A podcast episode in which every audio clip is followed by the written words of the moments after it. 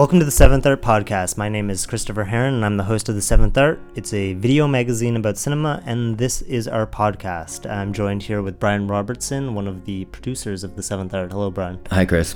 So today we're sitting down with Peter Mettler, legendary Canadian filmmaker. He's also a photographer, a cinematographer, a live audio visual mixing performer. Right. His name to me was maybe one of the most significant in, in Canadian filmmaking. Uh, so I was really excited. Uh, I remember years ago when I was volunteering for the film festival, I got a thicket of free uh, Mettler Films. tickets. No tickets Oh. to see because they back then TIFF did this um, what they called um, the open vault. I think they still have it, but back then it was a retrospective of a Canadian filmmaker. And that year it was Peter Mettler and I remember just being engrossed in all of these films. Um, he has one narrative feature, and, and the remaining ones are all documentaries. Mhm. But really, kind of played with my conception of at that time what a, what a documentary could be, and um, of course, Gambling Gods and LSD Yeah. kind of holds that title for a lot of people. For me, it also includes something like Eastern Ave, which I love. It's a Mhm. bit more avant-garde, early work. Picture of Light, absolutely one of the uh, go-to Mettler titles. Mhm. And then you have some of his more recent stuff. Uh, as a cinematographer, he did a really great job, I, I think, on Manufactured Landscapes. Right. You could really feel his influence on that. He, of course, has shot for Atom Egoyan Mhm. before that. And uh, he had a new film, much anticipated, called The End of Time. Had a similar function to Gambling Gods and LSD, but uh, around the the uh, theme of time. Mhm. So he, he's again going to different geographical regions and exploring this concept and a kind of like an essay film. It was a big thrill to talk to him. Peter Mettler, is someone we wanted to talk to. Uh, the producer of the film, Ingrid Veninger, someone we had the Yep. opportunity to talk to before then. It, it is really an undertaking as a film. It, it took a lot of time for everyone involved to make it, Mhm. but I think it really shows. And uh, we, we do a lot of time in this interview talking about it. Mhm. Um, we talk about, I think, all of his films. A friend of mine listened to it recently for uh, a retrospective Peter Mettler did at Hot Docs and was satisfied with the amount of background we gave Right. in the in the interview. So I think that if you're not a Peter Mettler fan, uh, or rather you're not you haven't been exposed to his work, it'll it'll be a good Mhm. primer. But yeah, he's a very very nice guy. Great taste in in music. I don't know if we talked about it in the interview or after, but we had a good conversation about about dance music. Mhm. Um, did you see his his performance at Hot no, Docs? I or- know a few people who went to it, but um, yeah, it sounded amazing. Yeah, it Yeah. sounded pretty uh, memorable. Yeah. We always like talking to Canadian filmmakers, but I think that with Peter Mettler especially, you're you're aware that you're engaging with someone for whom uh, cinephiles around the world know Yeah. who who it is. Like it's not simply because they're Canadian; they are a voice on the world stage, especially with uh, with regard to documentary. Mhm. Mhm. So, Peter Mettler, Yeah, you ready? are you ready? It's ready.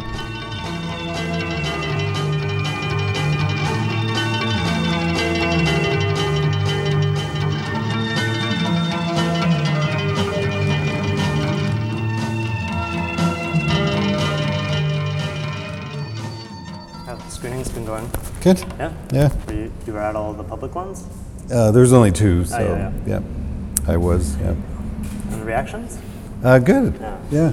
I mean, people are uh, telling me the kinds of things I like to hear. They discover things in the films, and Yeah. and if if they have problems with it, they're the kind of problems I like. They're Yeah. the problems I encourage. so. How yeah, have you found the good. reviews? Um, well, there's just been sort of mini reviews, and then there's been a couple of long articles, which were really good. I thought the yeah, I really articles. liked Adam's article and POV. Right. Did you guys want to? Were you targeting Locarno as the as the premiere? Targeting. Yeah, like because it's a great festival, like, and it seems like one that's very much in step with what you're doing. Yeah, the timing was right. Yeah. Um, it, uh, you know, we just finished the film and they came to look at it in, in Switzerland, and of course it's a Swiss co-production. But you have ties to Switzerland. Yeah, yeah. So it just to- made sense on, Yeah. on all fronts, so we went with it. Yeah. So I think we're just going to segue straight into the interview. We've probably been rolling. Feels like we've, Yeah, we're in an interview. Strangely. So um, one thing I, I, read in the POV article was that this was described as both the most personal and the most difficult of your films, and I was wondering if you could expand on both of those uh, descriptors. I'm not sure about personal, why it's more personal than anything else I've done. Um, probably because my mother's in it.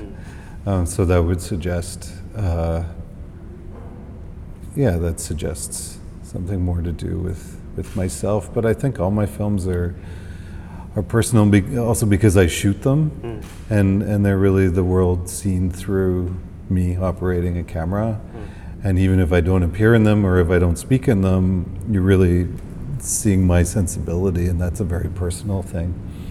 Um, also, in the new film, there's putting my mother in it and questioning time probably has something to do with an awareness of my own age, my own mortality. You know, I think we all become more aware of that at a certain number.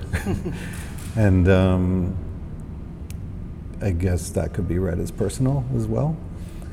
Um, what was the other part of difficult. the question? Difficult, difficult yeah. yeah. No, it's absolutely the most difficult because it, it um, yeah, it, it evolved to be a film about time in some respects, and um, it uh, time is an impossible subject uh, because time um, is really just transformation, um, and everything we look at at any given moment um, is an image of time. So you're at a point where wherever you point the camera, that's what your film's about, mm. and um, in, in parallel, I mean, I guess the film does this too. It questions if time is just a concept. Um, and if, if you were really going to make a film that tried to cover that subject properly, you'd have to make a, a series and you'd have to have uh, many different points of view and different kinds of articulations about ideas of time. And I didn't want to do that. So so it also means you can't say too much because if you say one thing, you have to say all the other things too. So perhaps also that's something that made it uh, become more subjective or more personal and more about um, perception and seeing and seeing through the idea of time. Um, the, so it's about the perception of time uh, as experienced using film. And, and the DJ even comments that thinking about time is just a very difficult process in general too. Yeah. And, and I'm wondering if it was difficult likewise to film it. And something that occurred to me is that one of the defining features of, of film, or I guess you could say now television or any, we don't call them moving images, I guess, anymore, pixels, but uh, is that they have duration right, versus other art. Yeah. Um, how did you approach filming time? Well, I think. Uh, I mean, I've been working with film for, and it's amazing how this segue, how much the word time comes up in conversation. It's just in so many contexts he used that word. So I was going to say, um, I've been making films for a long time, and um, in in the process of making films, I was I was aware that it was a kind of time machine, but it never kind of. Uh, became as profound or dramatic as it has in this film, where it was like, uh, oh, yes, it really um, is, as Tarkovsky says, sculpting in time, and it really is uh, a paradox of time. Um, and it, it, as a media, as a, ref- as a reflection of technology in our today's life, it takes us away from being in the present. Mm. I mean, it's, it's, it's really this grand paradox that technology has given us to um, look at the past and project into the future. I mean, I, if if I sh- shoot with a camera, I feel like I'm in the moment, and when I, when I'm in that flow, it feels really good. It's one of my favorite experiences. It's it's uh, it's almost like a, a high to, to be at one with the camera as things unfold, catching them. But as soon as it's finished, it's um, a thing mm. that, that belongs to the past and, and it's baggage. And it, it's this, this thing that I'm trying to use to, to put into a, an experience for you, the audience, in the future. Mm. And and my whole relationship to the present has been completely, um, you know, set askew through through making film. So the, I mean, the answer, the simple answer to your question is, I just became much more aware of um, the paradoxes implied um, by using film. And you've been described as someone who is, uh, you said uh, living in the present, but uh, I think it was a French quote that was présent au monde, like, I guess, uh, in the world, in the moment. And uh, it's, it's a film where uh, there is kind of the feeling of an impulsiveness, which has been a mandate in some of your other films, but Yeah. there's also the opposite, which is there are some shots that seem very uh, meticulously crafted and choreographed technically. And I'm wondering how that balance was maybe achieved. Which ones uh, where, would you be referring to? To the meticulously crafted ones? Some of the maybe the moving time lapse photographer se- photography seems like it requires just from a technical standpoint some kind of planning, right. Yeah.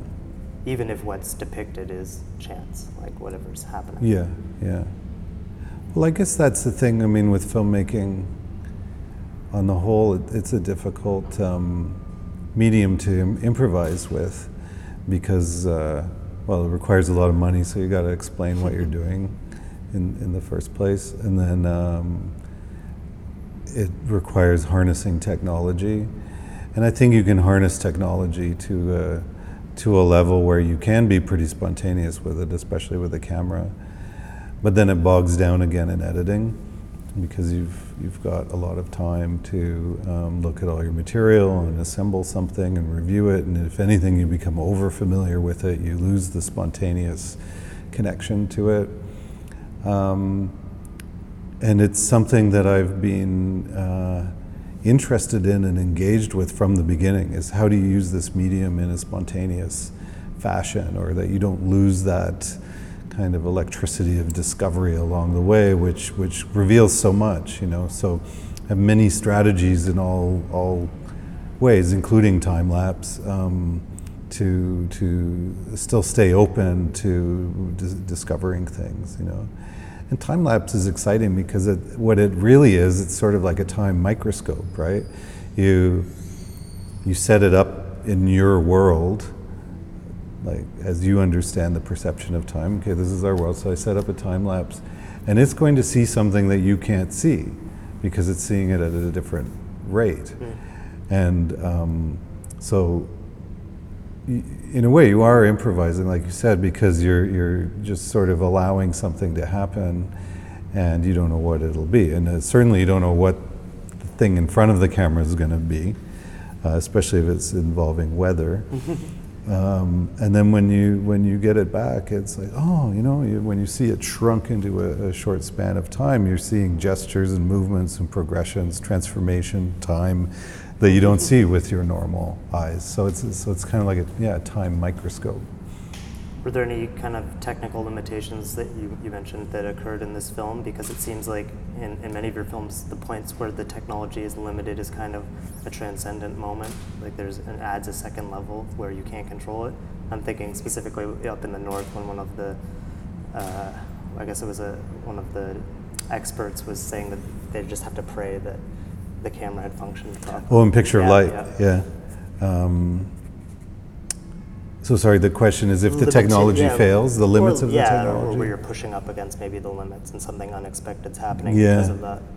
I mean, yeah, so, some of the, some of the most thrilling things, I guess, are things that happen in spite of your your intentional efforts, Mm. and and that can that can be a, a technical flaw. That can be. Um, one time I had one roll of film. I was sent to New York for tectonic plates with one roll of film, and and there was all this pressure around you know getting the right shots for this one roll of film, and um, somehow my camera had two buttons on it, two on-off buttons. So the first shot I took, I started with this button, and then I stopped it with this button, but it didn't stop the camera. So my whole you know big one roll of film, my ten minutes of film was shot filming the back of a taxi cab seat, and. Um, not that that's very exciting, I didn't use it, but things like that are exciting. you know, things that happen kind of because of the technology it, itself or aberrations of the technology. And I like to include those in all the in all the films that you see um, that you that you you see aberrations of the thing you're looking at to to remind you, yeah, this is a constructed illusion, and um, it's in the case of time, it's a construction of time. I mean, there's different references to that in the end of time, um, and even in um, you know earlier dramatic films, I, I would tend to use um, things that made you aware of the material or the broadcast or whatever it may be. Yeah.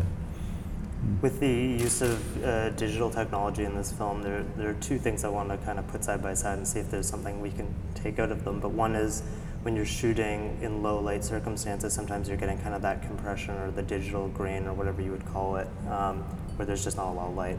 And the other would be the use of digital technology to create like the, the what would that be the grid kind of uh, well, the, the circular Yeah, yeah. animation that's called harmonia. Yeah so you have one that is you're you know you're in control of it and the other is it's kind you're butting up against the limits of the i guess the technology. Um, well um, let me just preface by saying i mean this also goes into the idea of improvisation and editing. Um, i've been involved in uh, designing a software um, for mixing images. Um, and it's, it's made with Touch Designer, the company is Oh. called Derivative. And um, so we've, we've been working on something that allows you to perform moving images and sounds and um, you know to affect them in real time and create a kind of uh, yeah layered or edited experience uh, on the fly responding usually to um, music and, and who's also performing and reacting to the image um, so there's this, a section of the film that is, is like that, and it, it comes after what you're talking about, the harmonia Yeah. section. And the harmonia section is um, its own composition made by Bruno Degazio and Christos Hatzis, and they're composers. And um, it's a visualization of harmonics. Um, so there's 64 harmonic tones, and um, the first one is a dot, and the second one is two dots, and you join the dots, it forms a line. The third one is a triangle, so it's three dots, and it creates a, a triangle. and uh, the next is four harmonics, and it becomes a square, and so on until there's 64, which creates a kind of almost circular uh, pattern. And um, those are all the all the harmonics that you're hearing are visualized and superimposed across each other, and as they come and go in intensity, they they form that kind of uh, change or pulsing of the of the mandala. So that's a real literal construction, yeah and it's it's based on old ideas uh, from Plato and Pythagoras and um, the music of the spheres, the the idea of mapping the the, the celestial. Um, orbs and associating tones to them. So that's where they were going with that. And I saw it, and to me, it, it, it um, suggests an image of time. It suggests an image of an expanding universe, things like this. But I don't really want to say that in the film. It's more um, a suggestion when it comes in the film to to other possibilities of time or other ways of seeing time, hmm. other dimensions possibly. And then that full that sort of moves on into this Mixxa section, which again is a, is another possibility of image language, of image and sound language, as well as being a representation of time layers that we've experienced in the film.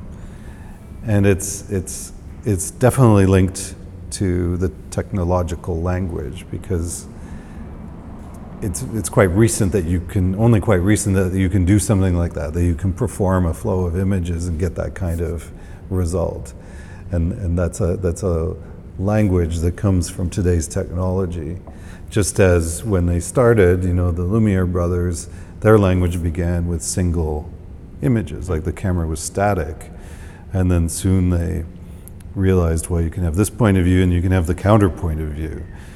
And then, um, what's his name? I forgot his name. No, yeah.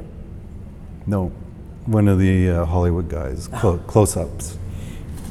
Oh, close up. I can only think of Leone right now. Yeah, no, uh, anyway, it doesn't matter. But the language of close ups and the language of moving camera, that sort of all came out of this, you know, 24 frame per second world of technology no, in, in the Griffith. camera. Are we talking? Early Yeah, yeah, yeah, Griffith? yeah, Okay, yeah. that's it. Yeah. Well, early cinema tends to crop up a lot in your work, and is there any further influence that it kind of has on this this project? No, it does. Well, it seems well in general it seems like it, and I know um, like the Jerry, uh, I forget his last name. His book tends to make that argument that there is the ghost of of Lumiere in, in your work. Mm, yeah. I- I mean, that's, I, I don't think about those things, Yeah. so I can't speak to that. I mean, Jerry, Jerry really interpreted my work from his, Yeah. uh, you know, context. So, um, no, my awareness is fairly narrow, actually, of early films. Except I recently saw, I I was in Paris and went to this museum where they have all these old inventions, in, in, including, uh, you know, small particle accelerators and something they called a Northern Lights generator and uh, um, things, you know, like things that measure the, the planet's um, orbits and so on, uh, models, fantastically beautiful old stuff. And then I saw the, the first cameras, first motion picture cameras and projectors, and had this completely emotional reaction. It came out of the blue. You know, I was really choked up seeing these, these things, and I, I think in part it's, yeah, just that's not that very long ago, really, and and um, how innocent those inventions were. Also, early cars and airplanes, and now, I mean, the car is a horrible beast that you kind of fear. you fear it's going to destroy the world. But there it was like, what an amazing idea! You know, the steam engine car that can move you from uh, you know one place to another in, in a time-saving way. It just seems so that sense of invention and potential was so wonderful. That, that was really moving. Yeah. That seems to relate to the beginning of the film with kind of a, a historical moment and kind of where the technology is not advanced to the point of fulfilling the curiosity. Of, Yeah. But you saw that after having completed the. Yeah, no, this is, I just saw it recently. Yeah. But yeah, I mean, both Joe Kittinger jumping from space, which is basically the beginning of space flight, um, at least for the Americans, uh, and um, CERN itself as, as being this scientific pursuit of knowledge. And if you take the science word out of it, it's really just the pursuit of understanding who we are and how things work and what are we doing here. This incredible curiosity and this this mapping of information um, to to actually explore dimensions that we're not even sure about exist. I mean, if you talk about the atomic world, you know, something we can't see, and they've established. Uh, theories of, of our entire existence around that. And the moment of feeling like time had kind of stopped that he describes, is that something that in the film is uh, uh, like played like almost an attempt to attain that visually? Uh, That came during the editing. That that awareness. Um, I I basically I s- saw the the footage of him falling online, and then uh, we contacted the source, and they sent us a bunch of tapes to look at further material, and then we pulled that out and constructed the scene. And then in listening to interviews that he had, he started, or he started. I mean, he, I started to realize his experience of falling included this um, timelessness because there was no resistance. So, so in spite of the fact he was moving so fast, he didn't feel it, and it, it was like he was suspended. So I kind of interpreted that into a timelessness for for the film, and that was part of the editing process. And I mean, a lot of a lot of the things in the film are derived that way. You know, they're step by step discoveries of associations that you slowly piece together to create this kind of uh, intertwined dynamic world around certain themes. Yeah. And to clarify, that there's the, that point in the film, there, it's it felt like I was hearing sounds that were from earlier in the film, and there was a kind of like images that were overlaying from earlier. Um, is, is that what's occurring? Like, is there a kind of folding in? Yes. Um, you're talking again about the mixing section, yeah. Yeah. Um, yeah, it's all made up of images we've seen before, but we're but we're seeing them in different ways. Um, some of them are, are sort of um, have lines going through them that create splits and mir- a kind of mirroring. And then there's layers of images in, in depth. The the time frames are are jittered in places. Um, and then there's reference back to the particle accelerator itself. And um, the sound is, I think the sound, there's one sound reference to the train pulling into the train Mm, station, yeah. whereas it's Kobo station. But I think the rest of the sound is all um, pretty uh, intensely different. Mhm. And how do you come up against uh, representing the future in that sense? Um, how do I come up against it? I'm yeah, not like sure it seems either. like it's like that's the thing you always you, you always chase when you're talking about time, and especially a film that's representing it is that Yeah. you can deal with the present, you can deal with the past, but how Yeah. do you approach? Yeah. I mean, my, my, again, intellectual suggestion at that stage is that this is, could be uh, a language of the future, a movie of the future, a way of using images and sounds in the future that corresponds to technology, progression in technology, and perhaps also progression in, in our own perception and awareness, because as we, the more we surf and use all that stuff, um, the more we're following parallel lines at the same time, and also physically, like we're constantly checking all these things and combining them together.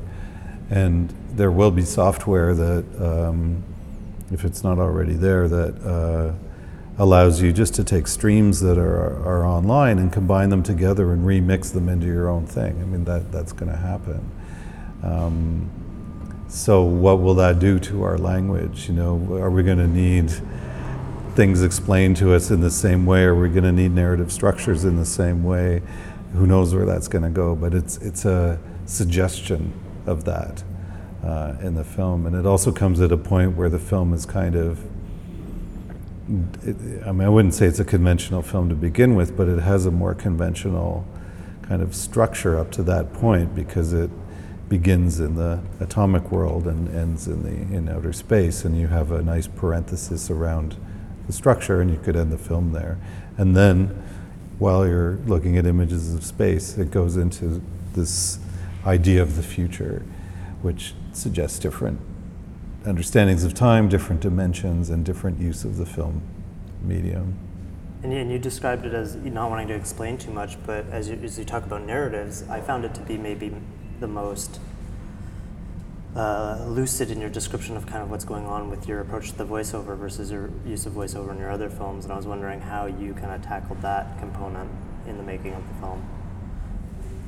Um, well, by I don't, I'm not sure how to compare it, but um, the the process in in both, um, or in all of all of the last three, uh, was that I'd take notes all the way through. I mean, I'm, I write all the way through like a diary, and I yeah make notations and take quotations from other people, and I kind of collect this as it goes along, and then in the editing. I edit down those things that help me kind of determine what the film's about, even if I don't use those phrases and words, and then start to um, record bits and pieces of them and try them out in the in the flow. But they're ever changing until it finds itself, finds its balance, and it's actually the hardest thing to do for me, the voiceover, because you risk saying too much you risk reducing some something that is you know uh, powerful in image and sound only. But if you don't use it you you may like some viewers will go too far astray or need they, they need some grounding with words so this is a very delicate um, procedure and it usually goes right to the last minute like right to the edit. I mean, to the mix. Like at the end of the mix, we're still like tweaking that. Yeah. Like Petropolis uses very little. How did you make the decision for that to kind of save it until almost the very end? Um, same. I mean, it, it during editing at one point there was a lot of a lot of text, and that helped me actually understand what what the film was about. But then most of the text came out, and it it seemed. Um, I mean, it's not a very long film, so it so it seemed the best thing to do was to allow the visceral experience to take you primarily. Uh, like, and there's lots of films and information about the tar sands already. Like that was a big thing. You know, you you can find out info about it. So this was to be more an experience of it, and and when that voice came in, it's also kind of like, welcome back, you know, and and. Um, I made a few comments that I think uh, brought what you'd seen to another level, but but it's very minimal. Minimal, yeah. How did you arrive at the kind of the ordering of the different sections? It's something that's always interesting to me in your films because it's usually the order is clearly based on the geography, um, but within that order, choosing what what begins it and maybe the arrangement of those sections. Yeah, uh, it, it's sort of a combination of rational structural thought and it's just feeling right. Mm. And, you know, it, it's also probably the same uh, part of the brain that composes music makes those decisions. Um, because if you, you know, if you're composing a piece of music, you, you're not justifying why you're going from one movement mm. to another, why that movement changed. It just sounds right and feels right. And so a lot of my choices are made in that way, although you have to at the same time be aware of okay, well, what am I introducing the film with? What are the ideas that are being presented first? And how do the things that follow relate to that? And where does it end up? Of course, you know, it's, it's, it's, it's that kind of structure too. So, you know, there were CERN, for example, wasn't always at the beginning of the film. It, uh, I think in the early edits, it began began in the jungle. Oh wow! It was more, um, yeah, a natural environment, and CERN appeared somewhere throughout. And in fact, at one point, Petropolis, that material was part of this film. Oh. Because uh, it was made during the development of of, um, of this film, but then it became clear that it should be its own film. you know, so these things move around and, and take on different different uh, positions, I guess, of, of meaning. Um, and my mom also used to be at the beginning of the film. You know, she was the first person uh, that was asked, "What is time?" Oh, really? Yeah. So things things in this film migrated mm. a lot, whereas in Gambling Gods. Um, one of the rules of that film yeah. was that it would remain chronological, um, and it and we, we we stuck to that, and because I think it's also very much a film about the the logic of experience of how things unfold, and and I wanted to respect that to see what happened to, to be able to live with the mystery that's contained in that, and for me it's actually the film I like still, even after making The End of Time. It's the film I like to watch the most because I understand it the least. I've controlled it the least, you know. And do you have a transcendental experience watching it then? Like, I wouldn't go that far. so there's too too many memories of all the work involved and you know the technique and what you're doing. Yeah. That's the thing. I mean, ideally, a film will will offer that to to its audience, but but the people making it, there's there's so much work behind it that you can't shake off. You, you know, you you're living through, you're reliving that mix, you're reliving that shooting day, you're reliving the politics of whatever, whoever you were dealing with, and that that's what it's symbolic of when you watch it. Well, that rule reminds me of kind of like improvisational musicians and maybe like a John Zorn rules that like uh, govern a, an improvisation. And the avant-garde's always had a, a, a, through line in your work, and I'm wondering with with the new film, it seems like that's the the mix of sections, maybe the section people have the most difficulty with. And I was wondering if you could talk maybe about where the avant garde is with you now versus maybe when you started. Hmm. Um, I guess uh, what what I'm aware of. I mean, I I don't even really want to call it the avant-garde so much. It's it's more um, using form and exploration that at the one time can speak to an audience that they're familiar with, but at the same time can can provoke seeing something in a different way or, or understanding something in a different way. And ideally, that that different way uh, is actually directly applied to the subject that you're exploring. Like that's not just for the sake of it, but that it has something to do with what you're looking at. Um, and I mean, the latter is an avant garde tendency, uh, or it's a tendency of, of art in general. And the former, the, the, the, you know, the narratives and stories and forms that, that are kind of encouraged by the commercial world are exactly that. They're, they're from a, a more mainstream culture. And I don't know, for some reason early on, I decided to tread those, those two paths because I felt it was in the interest of understanding our, our, um, our place and our perception of our place in, in deeper, more constructive ways. I mean, that's kind of the altruistic aspect of it, and that that has stuck. So that's not really different now than it was before. And even before, you know, I would make a film like I don't know if you're familiar with Eastern Avenue.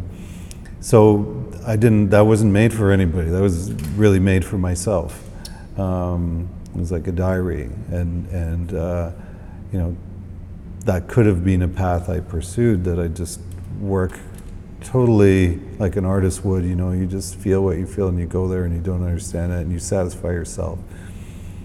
And um, but instead, I chose what I just explained.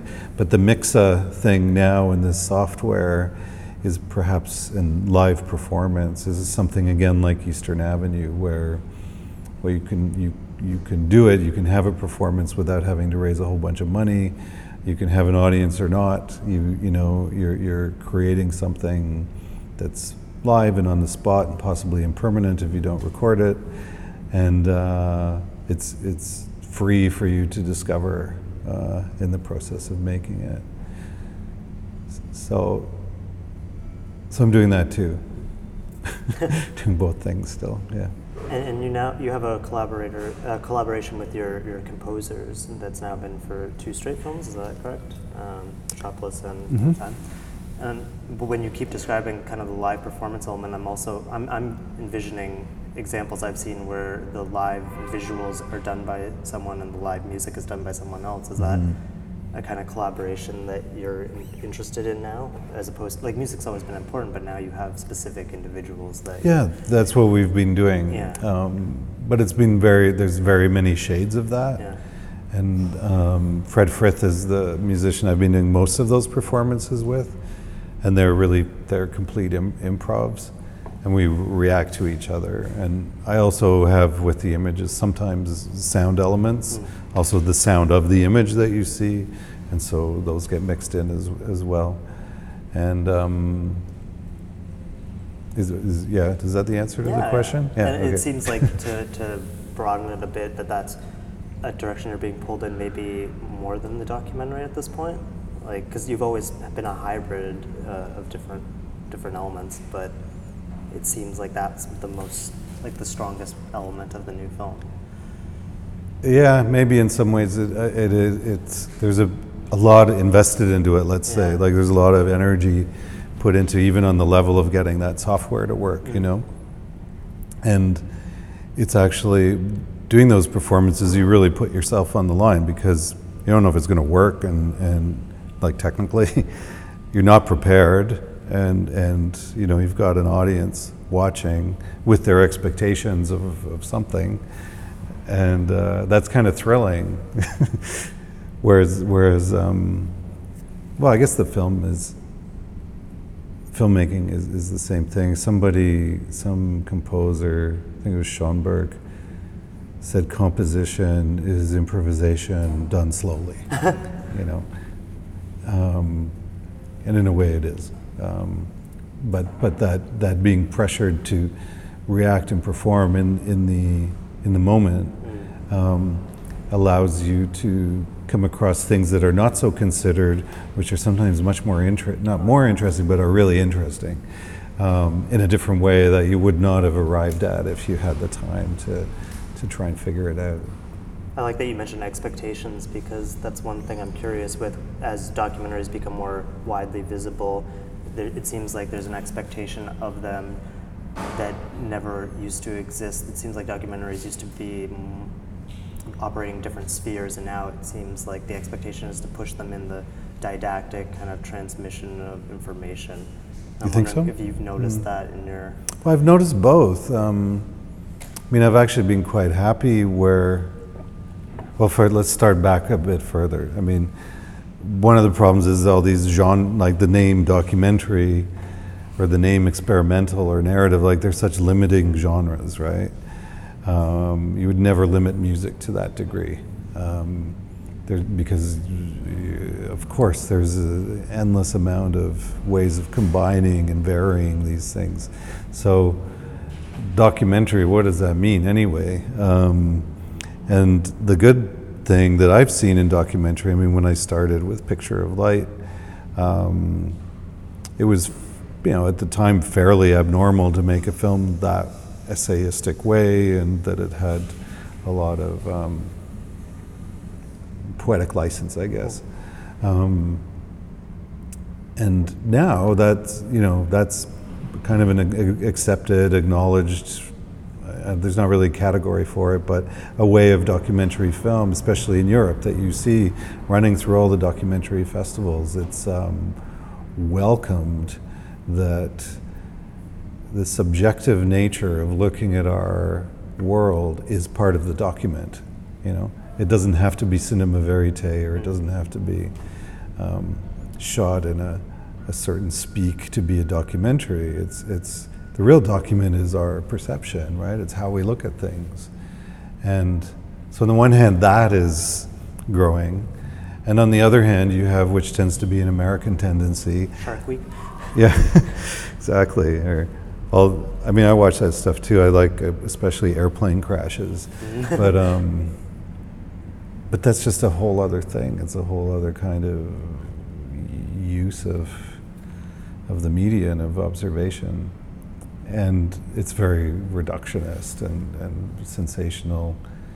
But then you also, you mentioned, you also have the informational, you know, which have been very important films in terms of giving important information to the world. Um, so I, I, would never dis- dismiss those, but it's not what interests me personally so much. And in fact, they're kind of, in the case of Petropolis, it's kind of good they exist because you know, because other films exist about the tar sands that tell you what's going on, you can lighten up on the informational level and create an experience for the audience that that they already are somewhat informed about. Mm. You know, so there's good good sides to it too. Uh, would you say that the subjective one is like the legacy of Marker at this point, or? In part, yeah. I, I mean, he certainly with Sans Soleil, especially. Uh, created a kind of milestone um, and that many people responded to and it, it kind of al- allowed a lot of people to feel they could work that way which is fantastic. But Marker's ironically Marker's that film is full of text too Yeah, right?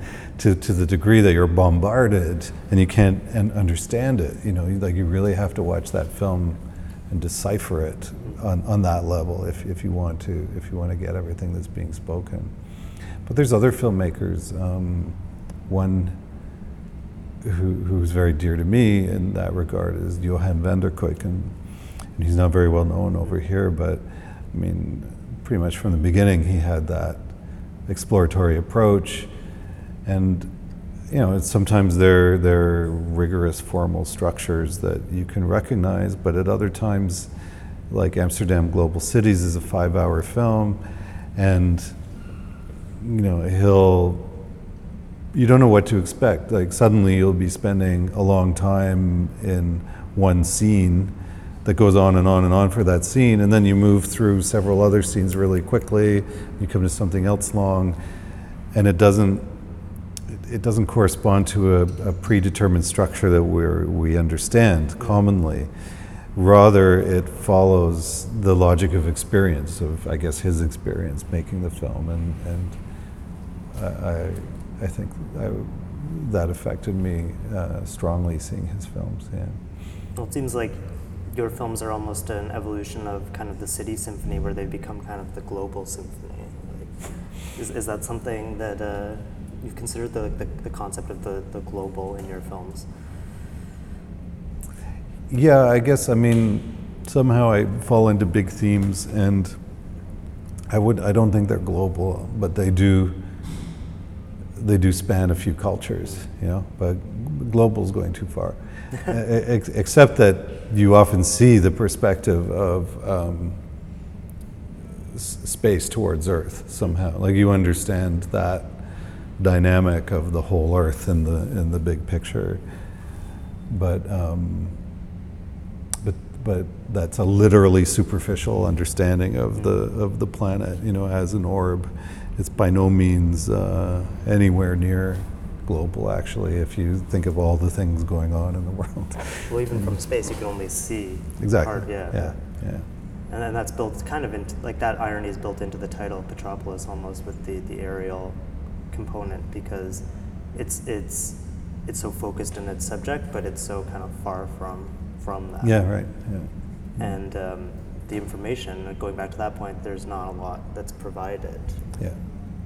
Um, I was also wondering if the uh, the concept of historiography in the new film and kind of Historiography. yeah, like um, you're documenting a certain point in time, obviously with the title, but it's also raising the awareness of the documentation. So historiography being like the consideration of how history is written, and in this sense, I'm thinking like how time is recorded, Right.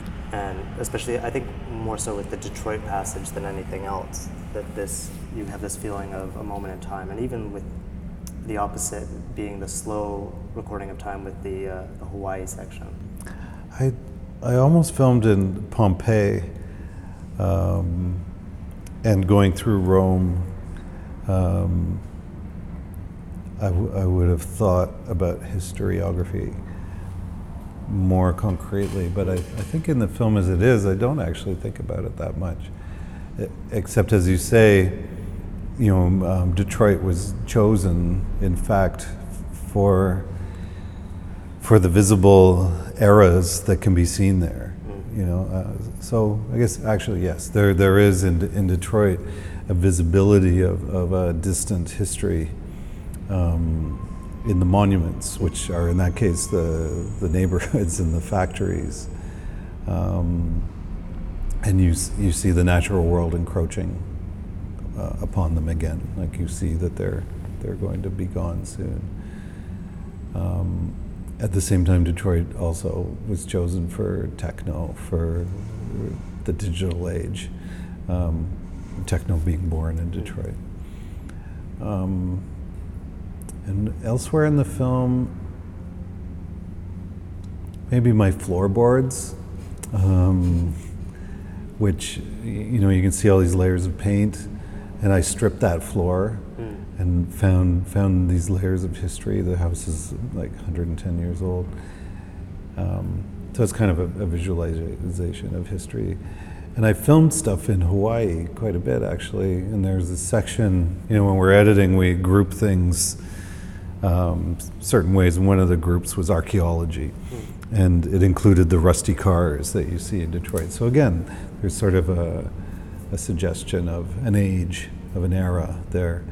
But um, there was also the Hawaiian culture, the Polynesian culture, where they used lava rock, um, you know, to build the walls of their homes. And one of the things that this is a random detail, but uh, one of the things I found most fascinating that they still do today, it's all black, but they take um, little white pieces of coral and they outline the, the pathway with the white pieces of coral and I saw them, but I didn't really think much of them until it got dark. Because when it gets dark, you actually lose all the contrast and detail of the black, so you don't know where the path is anymore. But these white things are lighting up as though they were lights. You know, it's really fantastic.